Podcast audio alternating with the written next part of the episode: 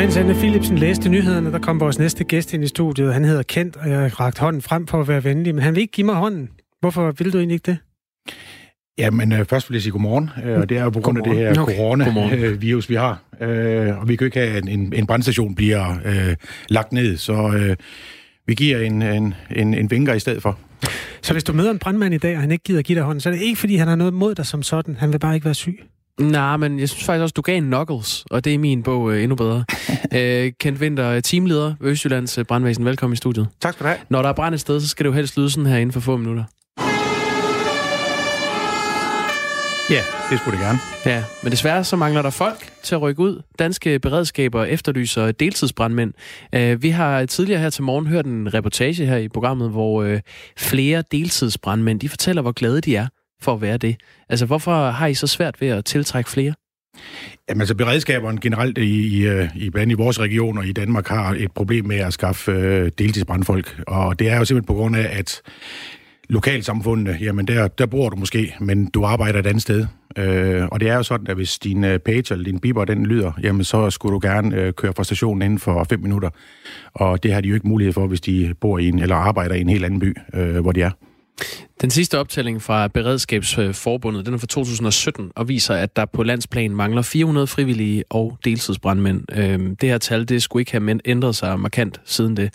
Øh, og det betyder jo, manglen på brandmænd, at de tilbageværende deltidsbrandmænd, de er hårdt spændt for, øh, og bliver nødt til at tage flere vagter. Prøv at høre, hvordan øh, de klarer det i Ry, hvor de mangler seks deltidsbrandmænd. Vi bliver nødt til at, at, at møde noget mere. Øhm, ikke fordi vi ikke har lyst til det, for det har vi selvfølgelig også. Men for eksempel, hvis, hvis øh, den hold, øh, som Morten er i, de er kun fire. Vi skal være seks faktisk, som hold. Hvis det er den hold, der er kun fire, fordi det mangler to brandmænd der, så selvfølgelig to fra de andre hold skal komme i det weekend der. Så på den måde, vi mangler de brandmænd. De mangler brandmænd. Øh, De her brandmænd, de fortæller til vores reporter, at de får omkring 800 kroner for en udrykning. Kunne man ikke sætte øh, lønnen op? Jamen, det er ikke så meget med, med lønnen at gøre, tror jeg, fordi det er, altså, hvis du vil være deltidsbrandmand, så er du det, der er nogen, de går til fodbold, eller til dart, eller hvad de nu går til. Øh, de har valgt at gå til brandmand.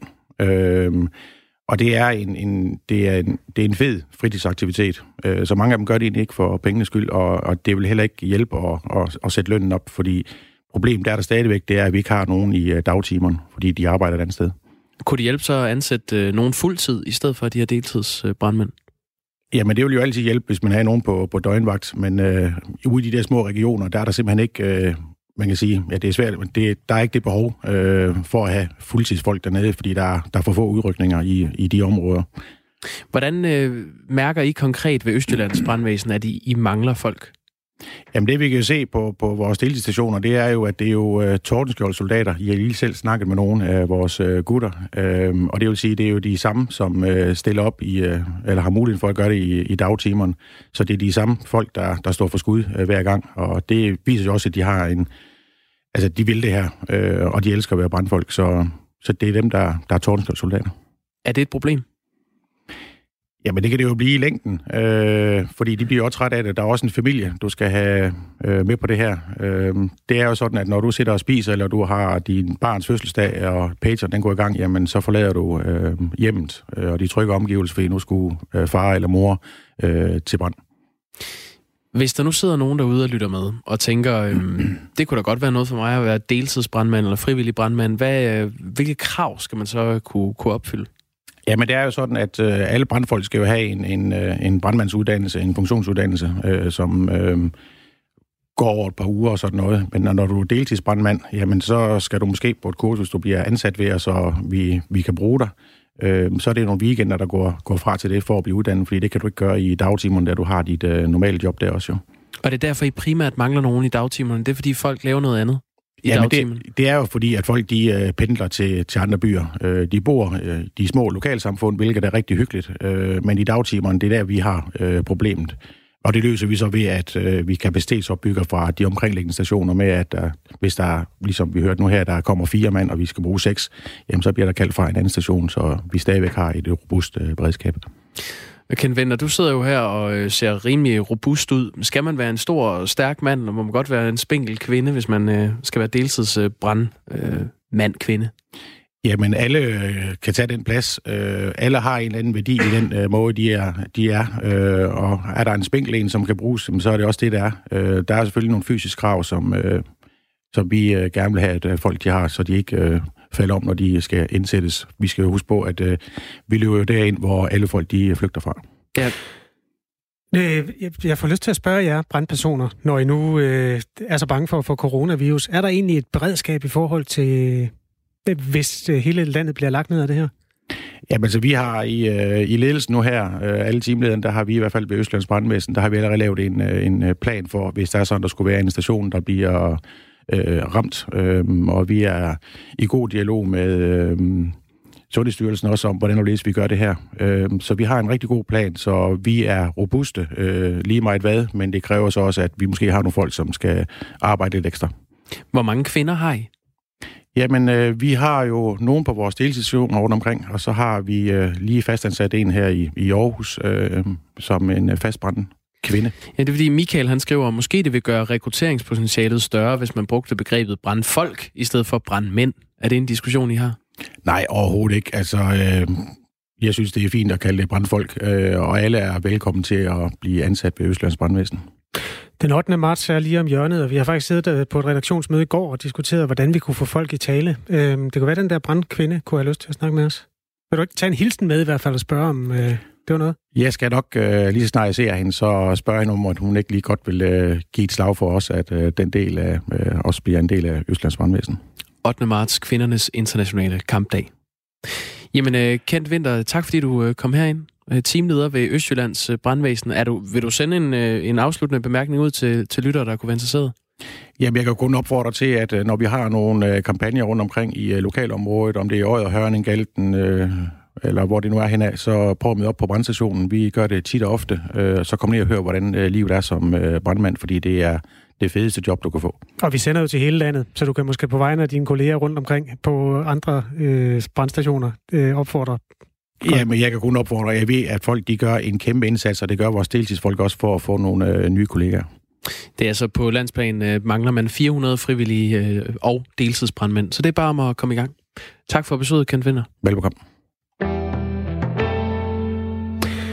Vi skal tale lidt om Fie Laversen, hvis du spørger en person under 20 år, så er det helt sikkert, at vedkommende ved, hvem hun er. Og det er der også mange andre, der gør. Fie Larsen er en influencer, og det vil sige, at hun er aktiv på Instagram og tjener penge på at reklamere for forskellige produkter og tjenester. Det seneste, hun promoverer, det er en tjeneste, der tilbyder sugar dating. Sugar dating, det er ikke en almindelig date. Det er sådan en date, hvor ja, mænd inviterer kvinder ud mod, at øh, kvinderne så får gaver eller penge. Og så er der oftest også lidt sex med i den handel. Det er altså en uh, ting, som uh, Fie Laursen har kastet sig ud i at uh, markedsføre, og det er der kritiske røster imod. Blandt andet røsten fra Camilla Stemann Jensen, som vi siger godmorgen til nu. Godmorgen. Godmorgen. Ekspert øh, i det her influencer- og Instagram-univers, hvor du rådgiver influencer via dit øh, kommunikationsbyrå. Hvorfor er det et problem, at øh, en Fie Laversen bestemmer jo selv? Hvorfor er det et problem, at hun reklamerer for sugar dating? Ja, hun bestemmer selv, og hun har jo faktisk længe selv på sin egen blog øh, snakket om sugar dating, uden det var reklame. Og derfor mener jeg også, så forstærker det også effekten nu her, hvor hun går ud med en reklame om sugar dating, at, øh, og det er et problem, fordi at det er et rigtig sårbart område. Det er meget øh, et område, hvor vi ikke helt... Altså en etisk gråzone, og, øh, og også eksperter er ude og sige, at det kan lige så tage, det, man kan sige, det er en slags gråzone prostitution, som vi jo ikke have, vil have, vores unge skal være udsat for. Fia Laversen har 357.000 følgere på Instagram. Jeg har ikke kunne finde den der øh, reklame, men Ekstrabladet har i hvert fald fundet den og viser billeder, hvor der står, leder du efter en hot flirt og luksus, så swipe op her. Eller er du til sugar dating, så opret dig nu og få 30 dages gratis premium medlemskab, skriver Fie Laversen. Og der er også emojis med. Øhm, hvad er det ved den form for reklame, som er over grænsen, som du ser det? Jamen nu har hun jo delt i en story, det vil sige, at den forsvinder efter 24 timer, så det er derfor, der er mange, der ikke kan finde den nu. Mm. Men øh, det, der er problematisk, det er den måde, hun, hun kommunikerer det på. For det første synes jeg overhovedet ikke, at man skal reklamere for sugar dating, når man har så mange unge følgere.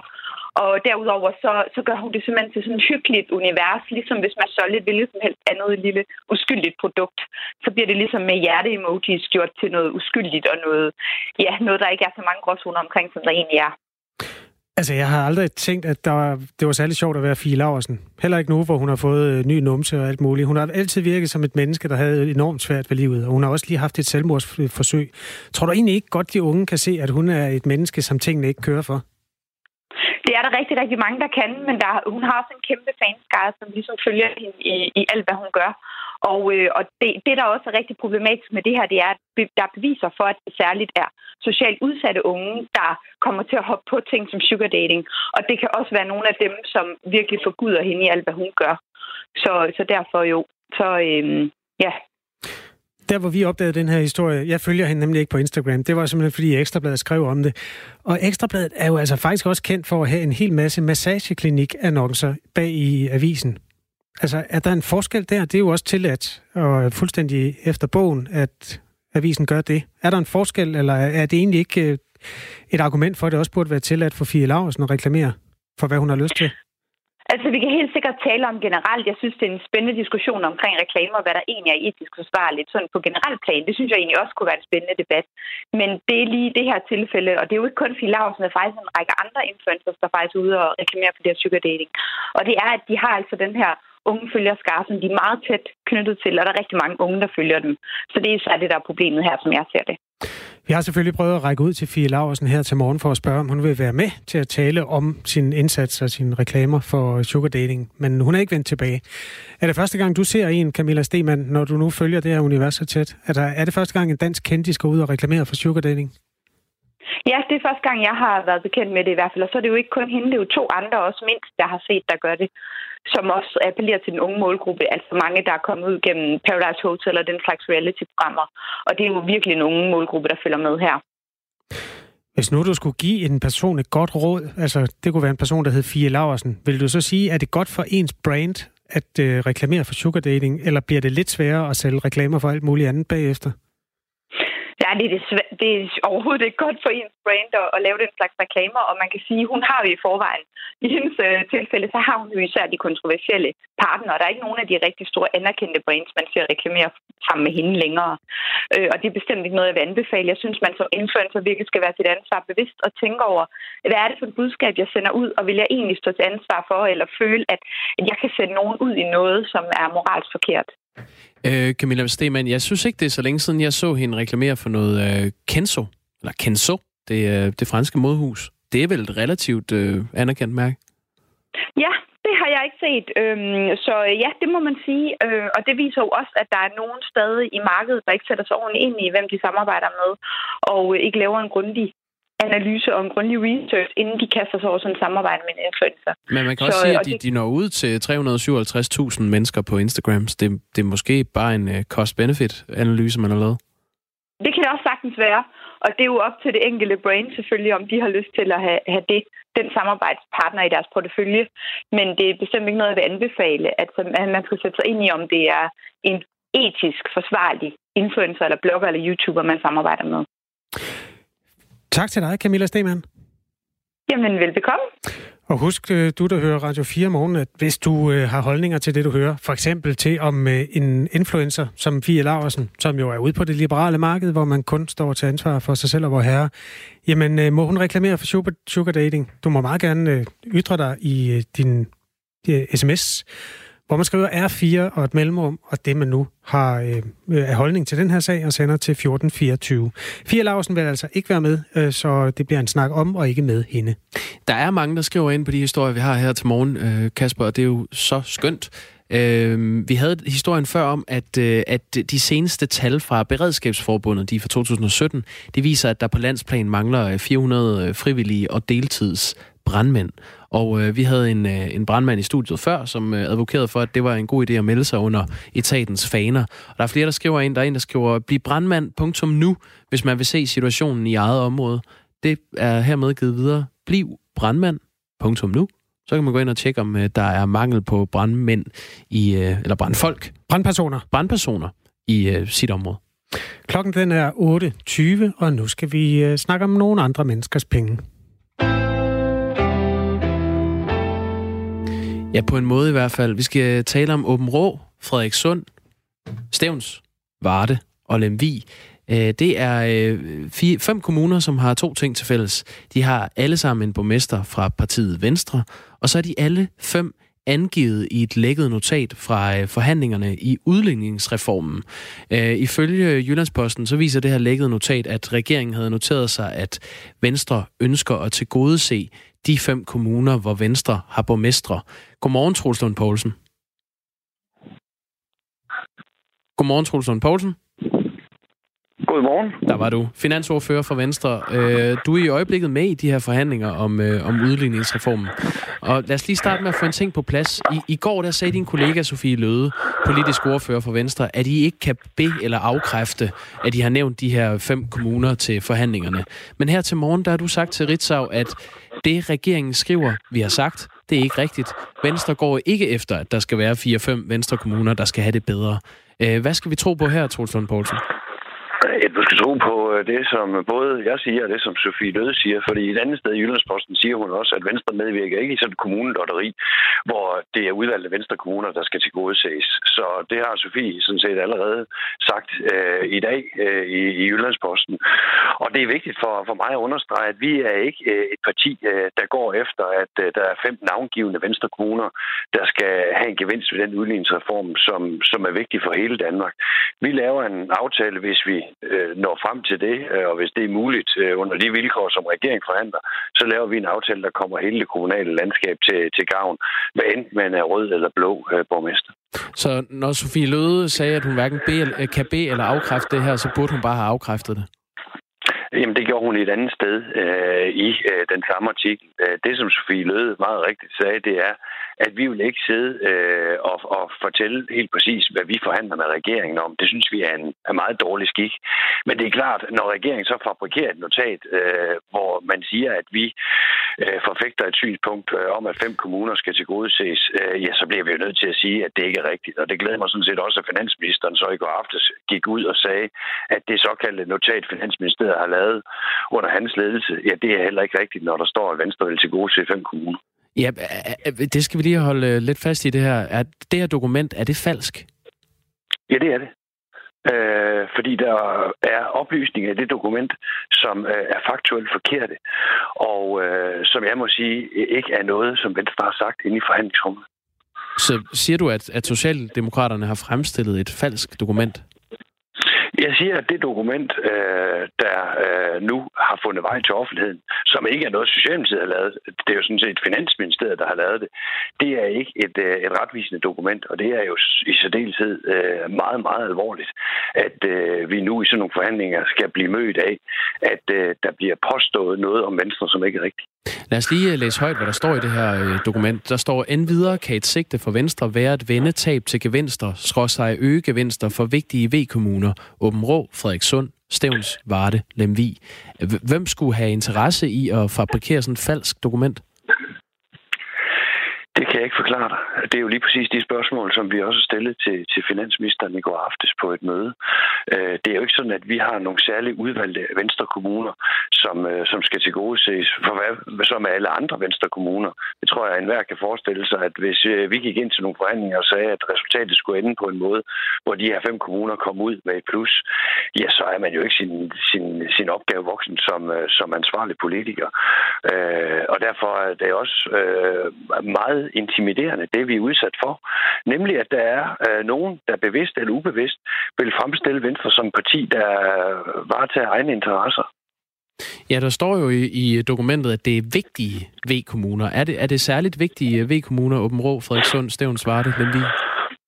For mig er alle venstre kommuner vigtige, så jeg laver ikke nogen øh, graduering af, hvem der er vigtige og hvem der ikke er vigtige. Øh, men det er nu også lige meget, fordi at øh, for mig er, er Hedensted Kommune også en vigtig kommune. Det er der, jeg er valgt. Der er så sket den katastrofe, der er en socialdemokrat, der er borgmester.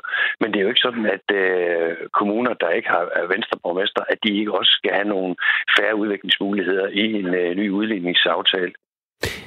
Det er jo ikke øh, første tillidsbrud, øh, tillidsbrud, der sker fra de her forhandlinger. Øh, hvor kan I fortsætte forhandlingerne med regeringen om den her udligningsreform?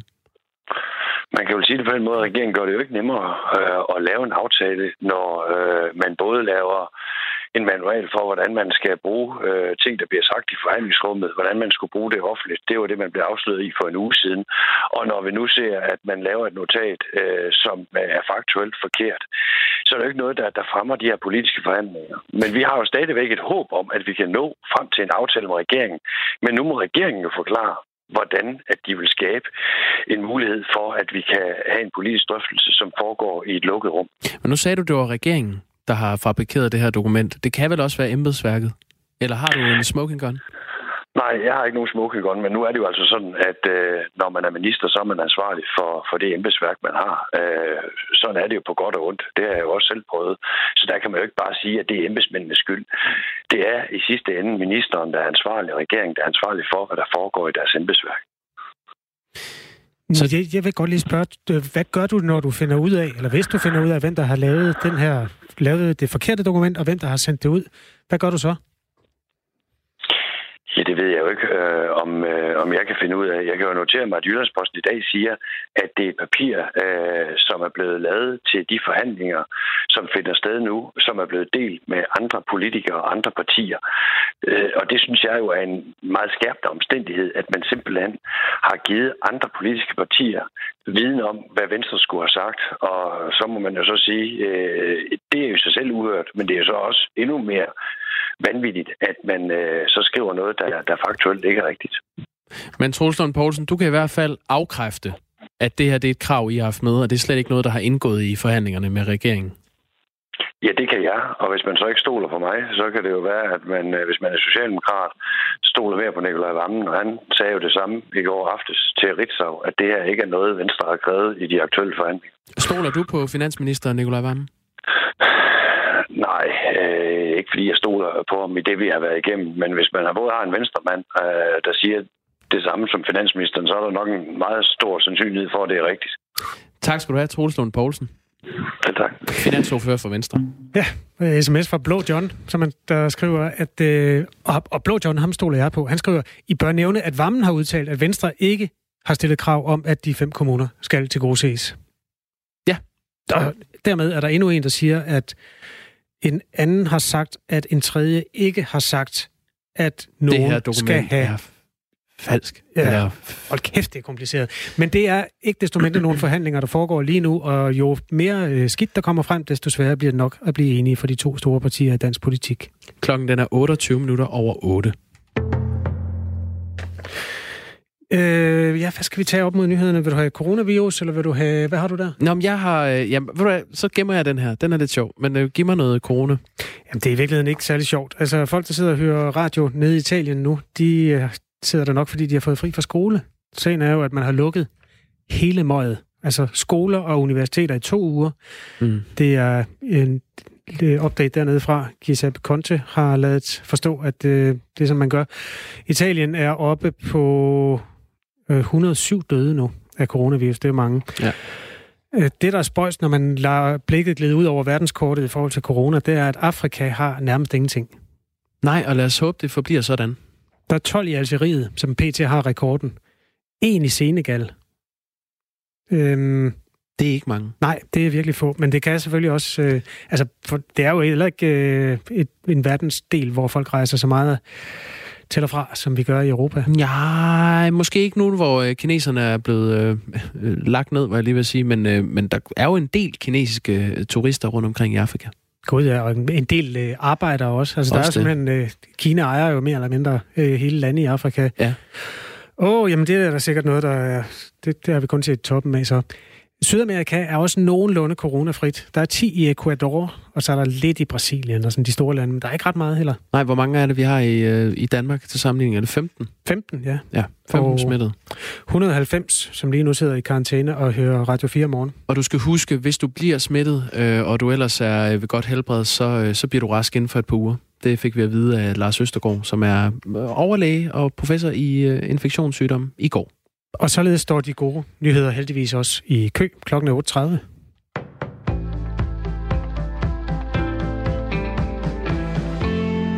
Karakterer i gymnasiet skal bruges med måde for ikke at skabe et endnu større pres på de unge. Så lyder en af konklusionerne i en ny evaluering af karakterfri klasser i gymnasiet, som Danmarks Evalueringsinstitut har lavet for Undervisningsministeriet. Det skriver politikken i dag. 15 gymnasier landet over har deltaget i et toårigt forsøg med karakterfritagelse i 1. G, og forsøget viser, at to ud af tre elever føler sig mindre presset når der bliver skruet ned for karaktergivningen. Men samtidig så føler fire ud af fem sig mere usikre, når de ikke får karakterer, fordi de ikke kender deres faglige niveau.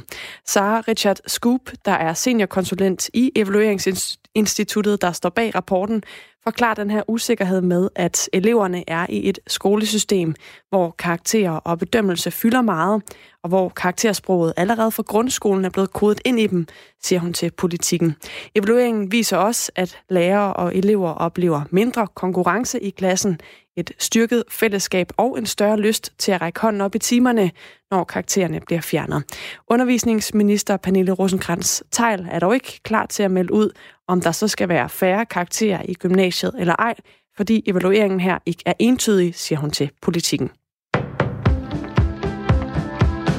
Flere medarbejdere på landets sygehuse er blevet sendt hjem efter, at myndighederne har skærpet retningslinjerne for at undgå coronasmitte.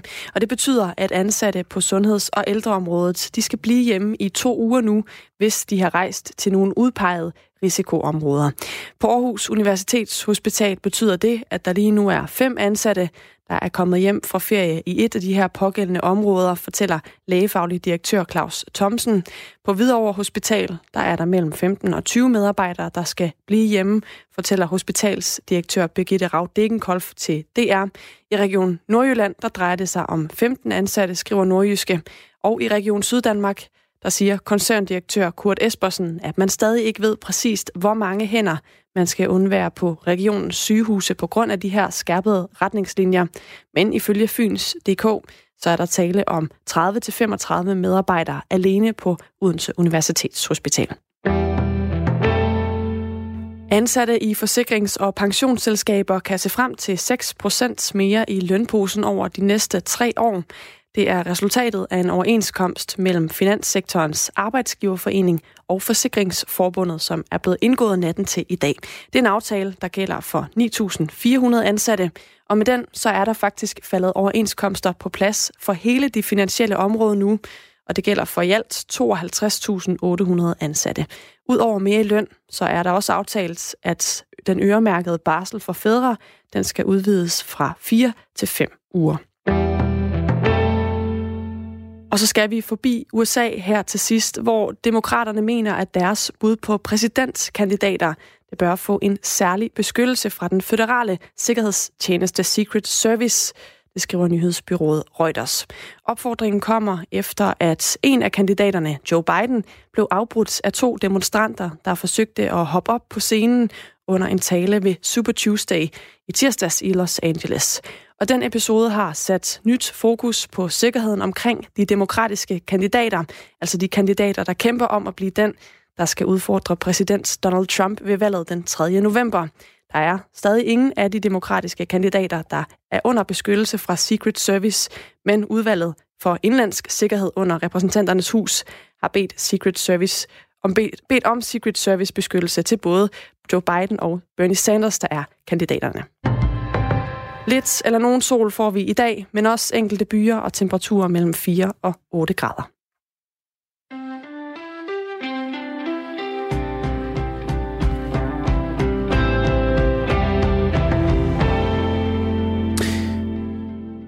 Tyrkiet har ingen registreret coronavirus-tilfælde. Det lugter der af løgn og latin, og kunne man ikke konspirere i, at de forsøger at holde turistindtægterne intakt?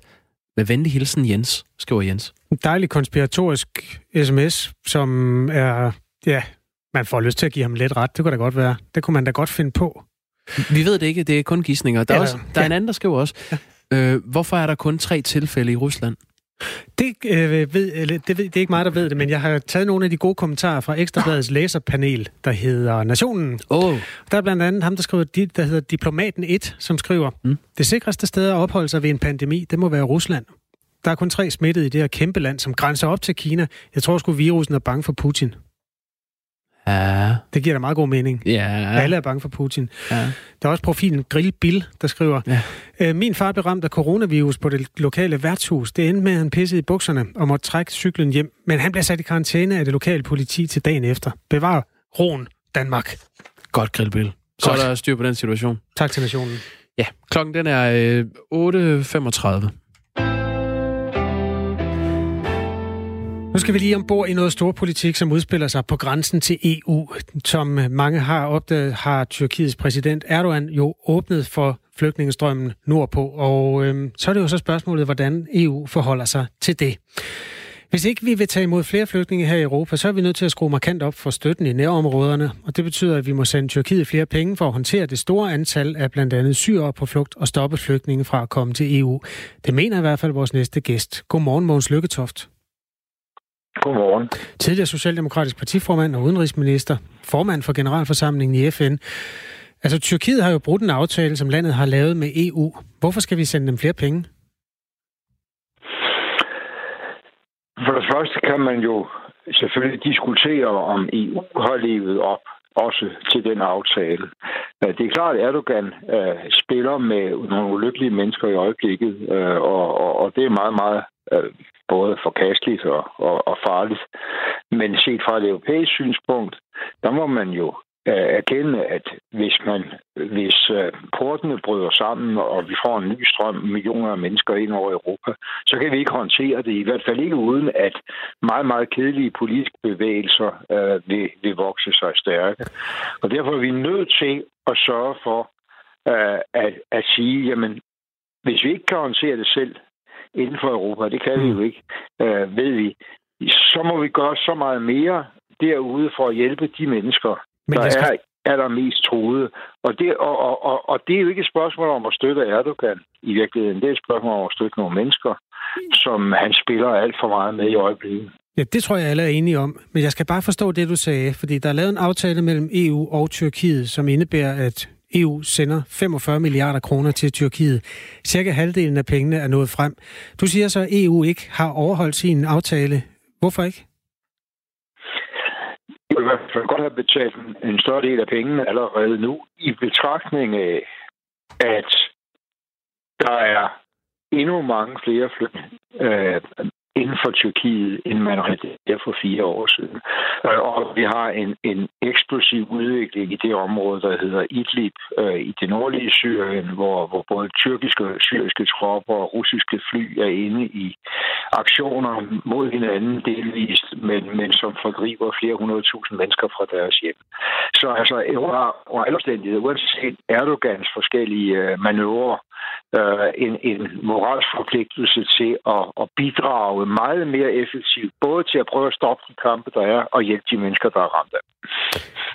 Okay, men du mener, at mener du, EU har, har holdt sin del af aftalen, ja eller nej? Jeg skal bare lige forstå det helt. Ja, det, det kan jeg faktisk ikke svare dig ja eller nej på. Jeg synes, jeg synes EU må erkende, at Erdogan er blevet øh, er kommet i en endnu mere presset end de var dengang man lavede aftalen, og derfor øh, er, det, er det den mindst ringe løsning fra europæisk synspunkt at sige, at vi vil gerne, vi vil gerne bidrage med nogen, måske ikke for at hjælpe Erdogan, men for at hjælpe mennesker, der ikke bliver hjulpet. Mogens Lykketoft, du skal lige øh, gå hen til et vindue eller sådan noget, fordi der er altså en lidt ulden øh, lyd i din telefon. Øhm, og mens du, Ja, ja. øh, mens du gør det, så, så spiller jeg lige et klip for dig, øh, som jeg håber, du lige kan høre.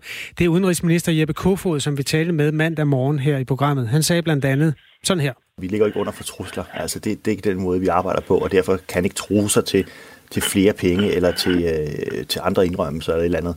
Det, det, det, den, den måde spiller klaveret ikke. Det er jo din partifælle Jeppe Kofod, Danmarks udenrigsminister, der siger, at Erdogan kan ikke true sig til flere penge, så han spiller klaveret ikke. Hvorfor er du uenig i det? Nu er jeg jo ikke i samme position som Jeppe Kofod. Det er fuldstændig rigtigt, at han siger det som den officielle repræsentant for Danmark, øh, og at EU heller ikke ligesom bare uden videre giver ind. Jeg siger bare til dig, at min analyse af situationen er, at den, den absolut nødvendige øh, konklusion på det her, det er, at man ikke får imødekomme Erdogan, men for at hjælpe nogle mennesker, man må ud og, og, og åbne sig noget mere fra europæisk side. Det er det det her. Okay. Men så skal vi selvfølgelig have nogle garantier fra Erdogan for, at han ikke bare skruer og skruer og skruer på, på knapperne. Men man må jo, man må jo trods alt erkende, uh, når vi to sidder og snakker sammen her, at Tyrkiet løfter en helt ufattelig stor byrde. Altså, der, der er tale om måske 4 millioner mennesker, plus plus hele tiden, øh, som er kommet inden for grænserne. Det vil svare til, øh, at vi skulle modtage øh, i hvert fald øh, 250.000 flygtninge i Danmark. Måns Lykketoft, mens vi sender radioprogrammer her, så kommer der sms'er fra lytterne, og øh, der er en, der hedder Silas, der skriver, jeg, jeg er ikke øh, så godt hjemme i det, han skriver, men måske kan du hjælpe os. I glemmer at fortælle, at EU også havde lovet, at for hver ulovlig flygtning, vi sender tilbage, ville EU tage en fra Tyrkiet. Det har vi heller ikke overholdt. Vi har heller ikke overholdt, at vi loves frit visa til 10 millioner tyrkere. Husk nu fakta, skriver Silas. Er det rigtigt? Øh, ja, han er i hvert fald ret i, at jeg ikke fået, fået, fået styr på, på det der med, at vi skulle modtage nogen øh, af, så i virkeligheden en slags kvoteflygtninge i Europa øh, til gengæld for, at de skulle tage ansvaret for langt de fleste. Og det er også rigtigt i hvert fald, at Erdogan hele tiden har haft den forståelse, det har Europa ikke været helt enig i, øh, at øh, han skulle have leveret en visumfrihed for tyrkerne til Europa til gengæld for den her aftale. Øh, så det sidste er, efter, hvad jeg kan forstå, men jeg føler det jo ikke helt ind i maskinrummet. Både rigtigt og forkert, altså Erdogan har, har haft det krav hele tiden. Det har man i hvert fald ikke fået, fået imødekommet ham på. Mens vi taler om de flygtninge, som strømmer nordpå, så fører Tyrkiet jo også en del krig i Syrien. Ja. Øhm, ja. Kunne man ikke øh, stille nogle krav den anden vej, altså til Erdogan, i forhold til, hvad han foretager sig dernede? Jo, det synes jeg da bestemt, man skal prøve. Øh, men, men altså, Erdogan er, er jo meget, meget svær at håndtere de størrelse, ja, og det er han jo ikke blevet mindre efter, at Trump fuldstændig vanvittigt accepterede at trække de om, få amerikanske soldater, der stod som skjold for de syriske kurders øh, øh, frihed, havde jeg sagt, øh, op i det nordlige Syrien, og derfor gav Erdogan en fribillet til at invadere det område, der der øvrigt også skabte øh, en, en, en større flygtningestrøm. Men øh, den rolle, han spiller i, i Idlib-provinsen nu, øh, kan man jo ikke sige helt entydigt, at er, er ham, der er skurken. Det er jo faktisk øh, den syriske regering med russiske styrker, der har brugt en, en våbenstillstandsaftale og bragt alle de her mennesker på flugt, som så retter sig, eller øh, går i retning af Tyrkiet. Men Måns Lykketoft, synes du, det er fair, at Tyrkiet øh, kræver flere penge af EU for at håndtere nogle flygtninge, som de blandt andet er med til at skabe, når de aktivt deltager i, i krigen i Syrien? Der er ikke rigtig noget, der er fair i international politik. Man er nødt til at, at, at prøve at finde de, de mindst ringe løsninger, fordi man kan ofte ikke få de bedste. Det sagde Mogens Lykketoft, tidligere socialdemokratisk partiformand, udenrigsminister og formand for generalforsamlingen i FN. God dag, Mogens Lykketoft. tak. tak. Ja, klokken er 8.44, og det er jo altså det helt store riskbræt, som vi fik rullet ud her. Der er Tyrkiet, der er USA, der er kurderne, og så er der i den sidste ende Danmark. Det her det er et stykke stor politik i din morgenradio. Ja, det er altså 2.000 øh, migranter og flygtninge, der har krydset grænsen mellem Tyrkiet og Grækenland i de seneste øh, fem dage. Og langt størstedelen af dem, øh, de har gjort det ved at krydse Middelhavet. Det viser de seneste tal, som vi her på Radio 4 har fået af Udenrigsministeriet. En masse flygtninge står så ved porten til EU og håber at komme ind, efter at øh, Erdogan han har åbnet grænsen og anbefaler øh, flygtningene at søge nordpå. Øh, og det, passer, det presser i forvejen den her øh, øh, situation, som er højspændt på den lille ø Lesbos. Tidligere på morgenen, der talte vi med vores øh, reporter Mads Anneberg, hvor han fortalte om de spændinger, han oplevede på øen. Man kan sige, jeg har konkret været her i, i nærmest kun et døgn, ikke? og øh, det er bare så tydeligt at mærke, at den her seneste uges tid, hvor, hvor flygtningespørgsmålet virkelig er kommet på, på dagsordenen igen, øh, efter at, at Tyrkiet har, har åbnet op for, at flygtninge kan komme væk derfra. Det er simpelthen noget, der har fået dråben, øh, altså dråben, der har fået bære til flor her, i, øh, her på Lesbos. Jeg har været her, jeg som sagt, i døgn. Jeg har simpelthen aldrig oplevet noget lignende. Øh, stemningen, den er på, på, på kogepunktet her. Øh, men hvis vi bare starter lidt med begyndelsen øh, i, i går, da jeg kom hertil, øh, noget af det første, jeg gjorde, det var ligesom at mødes med en leder af en øh, lokal NGO, som hedder Michaelis øh, Avaliotis, øh, og han er ligesom en af dem, der hjælper flygtningene her på, på, på Lesbos. Og man kan sige, jeg troede måske, det her det skulle så handle lidt om, okay, de nye flygtninge, der kommer, hvor bliver de placeret henne og sådan noget, men det endte med at gå, gå lidt i en anden retning. Øh, vi kan lige prøve at høre her. Is, uh, am I meeting with you? Yes. Yes. Hi. Mads, very nice to meet you. I um, I would like you to show me the, the thing you were talking about on the on the harbor. We can go together now. Yeah. Okay. Uh, with my motorbike, it's okay for you? Yes. Absolutely. Jeg har lige mødtes med øh, Michaelis, som er leder af en lokal NGO her på Lesbos, øh, og som altså prøver at hjælpe de her mange, mange tusinder af flygtninge og migranter, som øh, allerede er her, og, og de, som kommer hertil i disse dage også. Vi skal hen og kigge på, en, øh, på et sted, hvor der er kommet en del her de sidste par dage. Og jeg synes, det ser ud til, at vi skal øh, afsted på hans ikke så store scooter. Can I just... Uh... Yes. There we go. Jeg sidder altså bag på Michaels scooter her øh, på vej gennem nogle meget snævre gader i øh, Mytilini på Lesbos. Vi er på vej ned til havnen. Det er et meget spændende projekt, det her. Jeg sidder med en kop kaffe i hånden. Det er lidt noget råd. We have to turn around?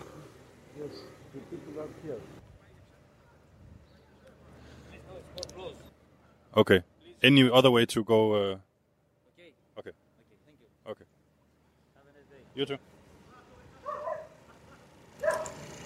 Der er mand med en, en ski maske, der fortæller mig, at der er lukket. Yes, videre.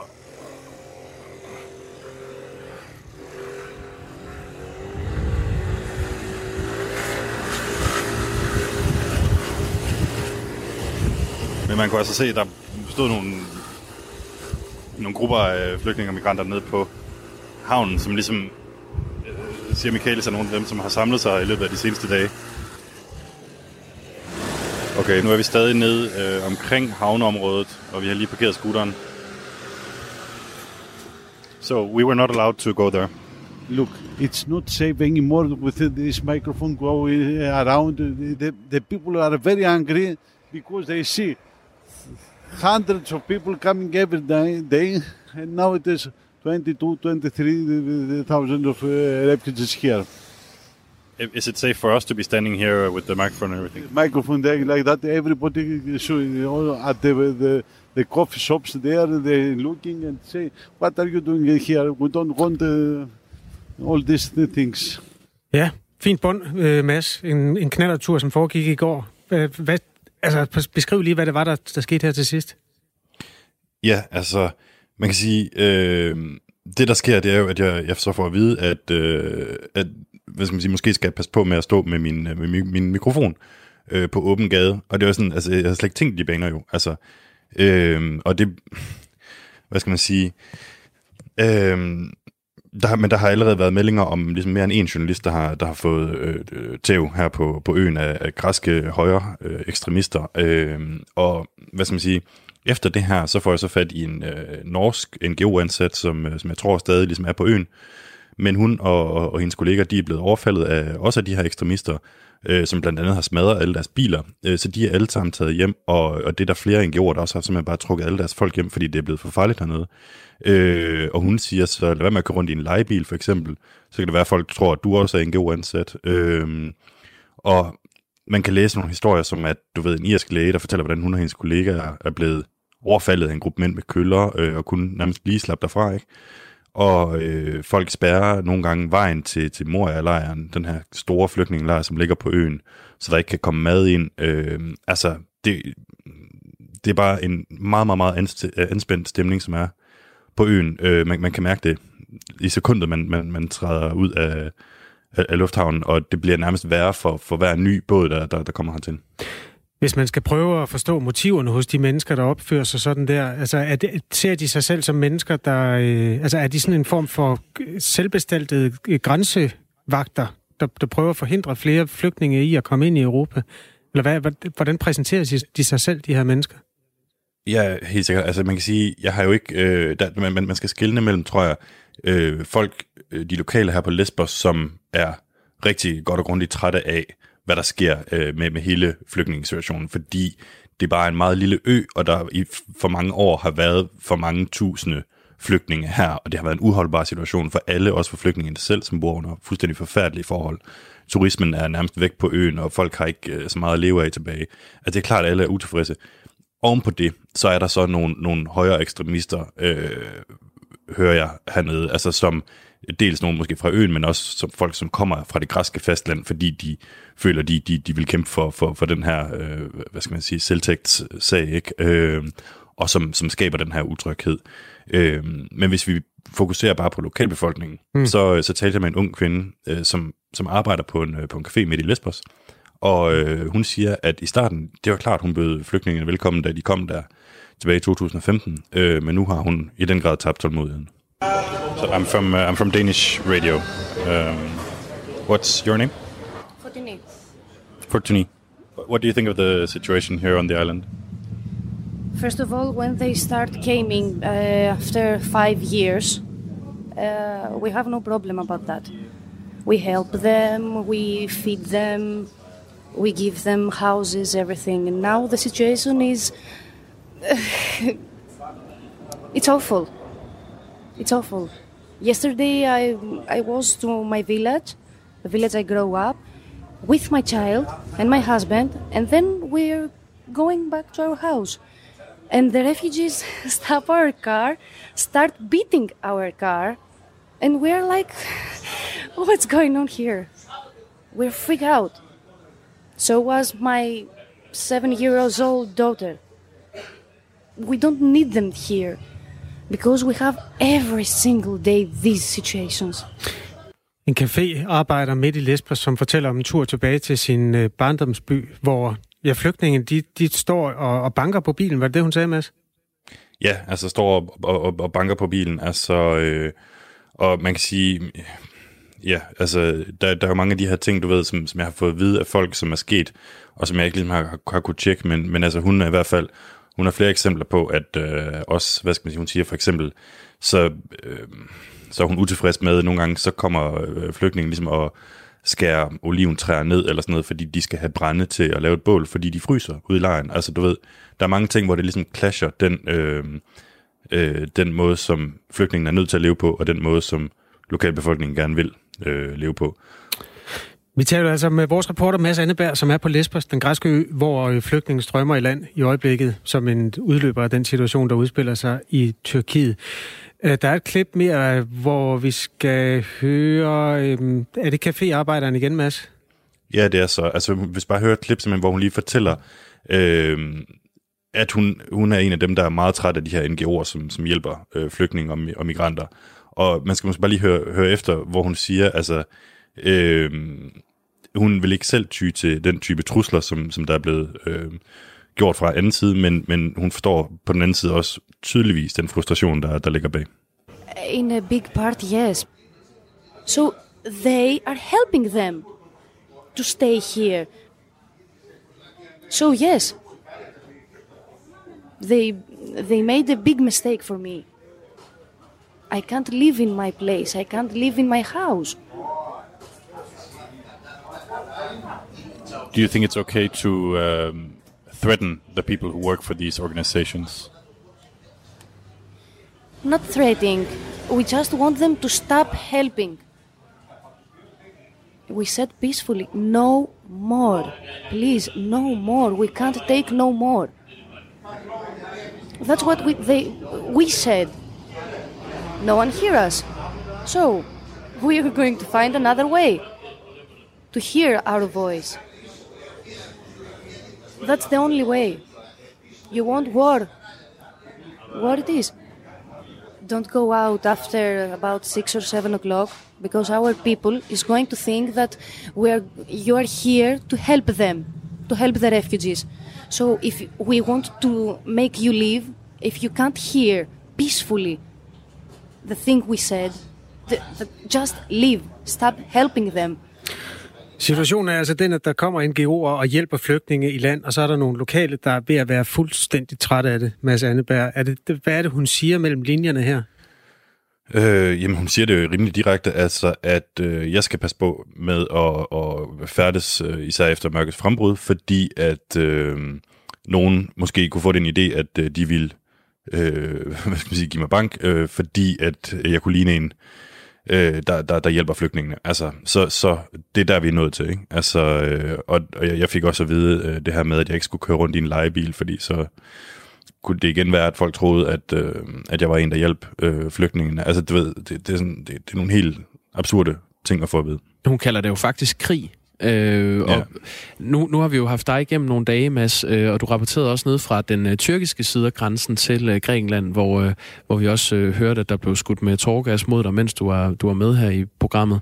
Og der er blevet meldt om fuldstændig lukkede grænser. Alligevel så sidder jeg med nogle tal fra, øh, fra Frontex, øh, kystvagten, som øh, der er øh, 282 mennesker, der har øh, krydset den her landegrænse øh, fra den 28. februar til den 3 marts, altså for et par dage siden. Og så er der samtidig næsten 1800 mennesker, der er øh, kommet ind i Grækenland fra Tyrkiet via søvejen. Altså, hvad, hvad er det for en, øh, en frustration, der er blandt øh, befolkningen på, på de her græske øer? Øh, jamen det er bare, altså hvad skal man sige, det er fordi, i, i, i Danmark, der tænker vi, der, der stiller man sig selv spørgsmålet, er flygtningekrisen ved at blusse op igen? På, på Lesbos, der, der er flygtningekrisen aldrig gået væk, fordi at de folk, der, der kom dengang, mm, hvad skal man sige, og der er folk jo også utilfredse med, med den græske regering, fordi de har bare ikke fået lov til at komme væk. Altså der er ikke nogen steder, de kan tage hen, der er ikke andre europæiske lande, der gerne vil have dem. Så det vil sige, der sidder et meget højt antal hernede øh, af, af flygtninge og migranter, som, som, som er kommet i løbet af årene, og som, altså, det, det er bare ikke en situation, der, der, der dur for, for, for nogen af parterne. Der er kommet en sms fra Paul, som vi kan bruge til at lukke den her omgang flygtningekrise med. Paul han skriver, hvordan vil danskerne have det med 20.000 migranter på Fanø? Spørgsmålstegn. Simpelt, skriver Paul. Og øh, det er jo altså en hilsen til øh, folk på Lesbos, som har haft de der mange tusind flygtninge boende lige siden øh, 2015, hvor, det, hvor der første gang gik hul på Europa. Kasper, vi kan lige nå det. Den er lige på trapperne. Øhm, skal du have penge tilbage i skat? Nej, det tror jeg ikke. Det øh, får jeg sgu aldrig. Men øh, altså, det, jeg håber da. Det er årsopgørelsen øh, 2019. Skattestyrelsen har øh, som, som altid fra Skattestyrelsens side været ude at sige, vi har fuldstændig hånd på den her. Øh, lige om lidt, så er vi klar. De havde egentlig annonceret, at øh, årsopgørelsen for sidste år, den første er øh, klar den 9. marts, men muligvis åbner de lidt før for den. Det er jo clickbait. Det Skal synes jeg... øh, Har du mulighed for lige at tjekke? Ja, selvfølgelig har jeg det. Jeg har Spændende. jo tastet selv kode, så jeg kan jo logge meget hurtigt ind. Jamen, hvornår er det nu, den bliver udfaset? Ja, det tror jeg faktisk er i år. Nu Vi havde det der eksperiment, hvor jeg brugte nem idé, og det tog Det tog mange... fem øh, minutter længere tid Mange end din sekunder. Nu kan jeg logge på som borger, Mm. mm. logge på med tast selv kode.